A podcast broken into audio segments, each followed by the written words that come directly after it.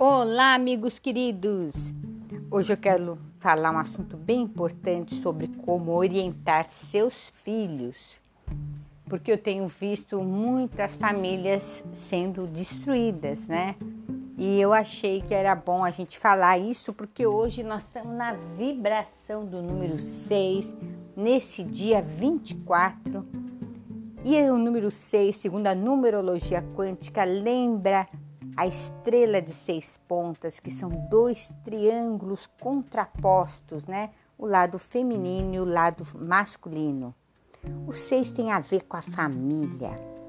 No sexto dia, Deus criou o homem.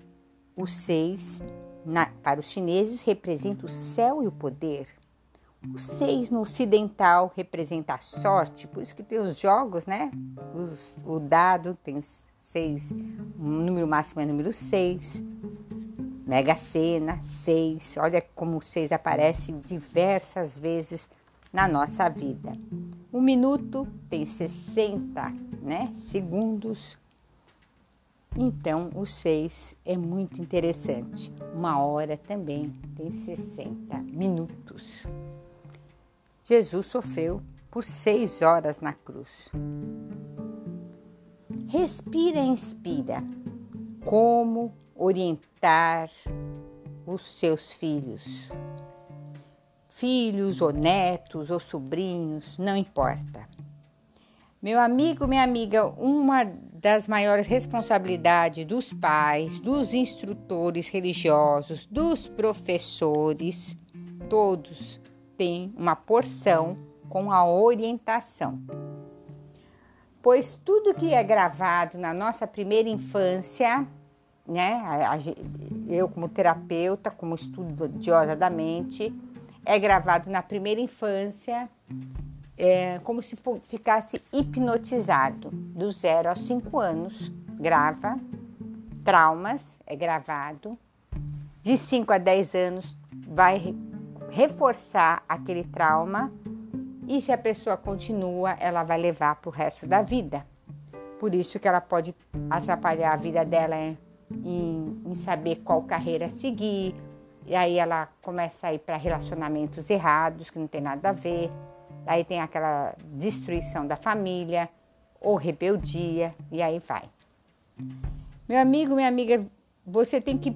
É, é de pequenininho, né? Que vai nascer um grande ser ou não.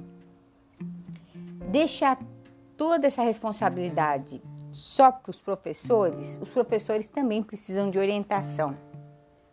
E às vezes o sistema religioso também. Todo mundo fica é, repassa aquilo que é a verdade dela. Mas aí a criança acaba criando um hábito, o hábito de ter medo.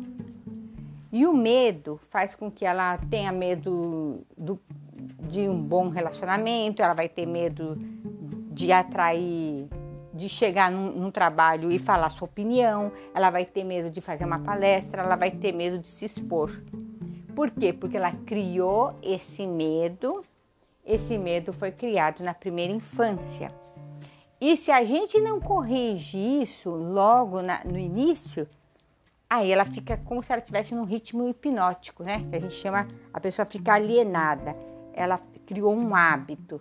Por exemplo, um músico, ele cria, um, ele não sabe tocar um instrumento. Daí ele pega, ele fica repetindo, repetindo até que entra no subconsciente aí pega, toca o violino perfeitamente. A pessoa vai falar um idioma, ela também não sabe falar inglês, francês, sei lá o que. Aí ela tem que ficar repetindo, né? Para entrar no subconsciente dela, é o subconsciente que faz o consciente falar fluentemente um idioma, ou fluentemente tocar um instrumento, ou fluentemente dançar movimentos, que o corpo dela faz aquele equilíbrio e tudo mais.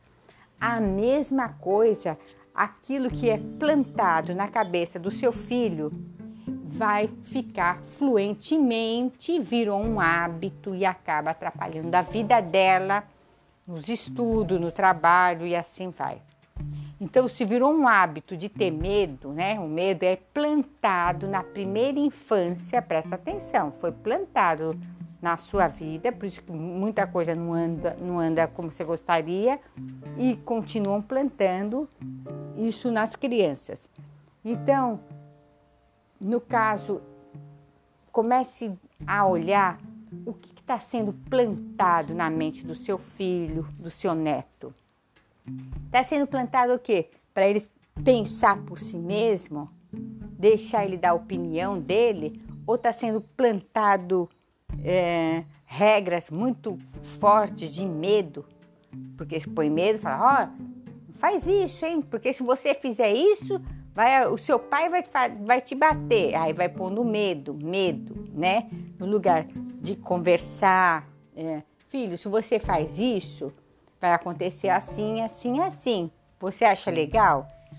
Então é conversar, não por medo. Ah, o seu pai, põe medo no pai joga todo o medo, põe uma pessoa superior. Ou então, é, é, sei lá, sempre começa a implantar medo. Olha, Deus vai te castigar, hein?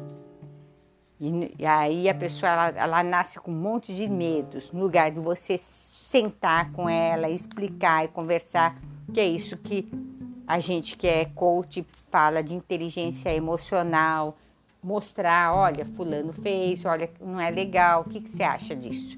Fazer ele raciocinar, fazer ele é, não ter medo, fazer ele se achar bonito, falar muito que ama ele. Pode ver, os animais que você trata com amor, com amor, com amor, eles são mais carinhosos, eles são amorosos. E aquele que você prende, que você põe corrente, ele se torna o quê? Um cachorro bravo ser humano é a mesma coisa. Então, meu amigo, minha amiga, se você quer é, que o seu filho realmente, é, verdadeiramente explode na vida, na terra, começa a sair desse ritmo hipnótico de pôr medo é, na cabeça dele. Põe a força, põe a autoestima, elogia, elogia e elogia ele e elogia mais uma vez. Qualquer coisa que ele fizer, elogia. Se ele te deu, sei lá, fez um desenho, nossa, que lindo seu desenho, parabéns, você é ótimo. Você fala, ah, eu tô feio. Não, olha no espelho, você é feio, você é filho de um Deus vivo.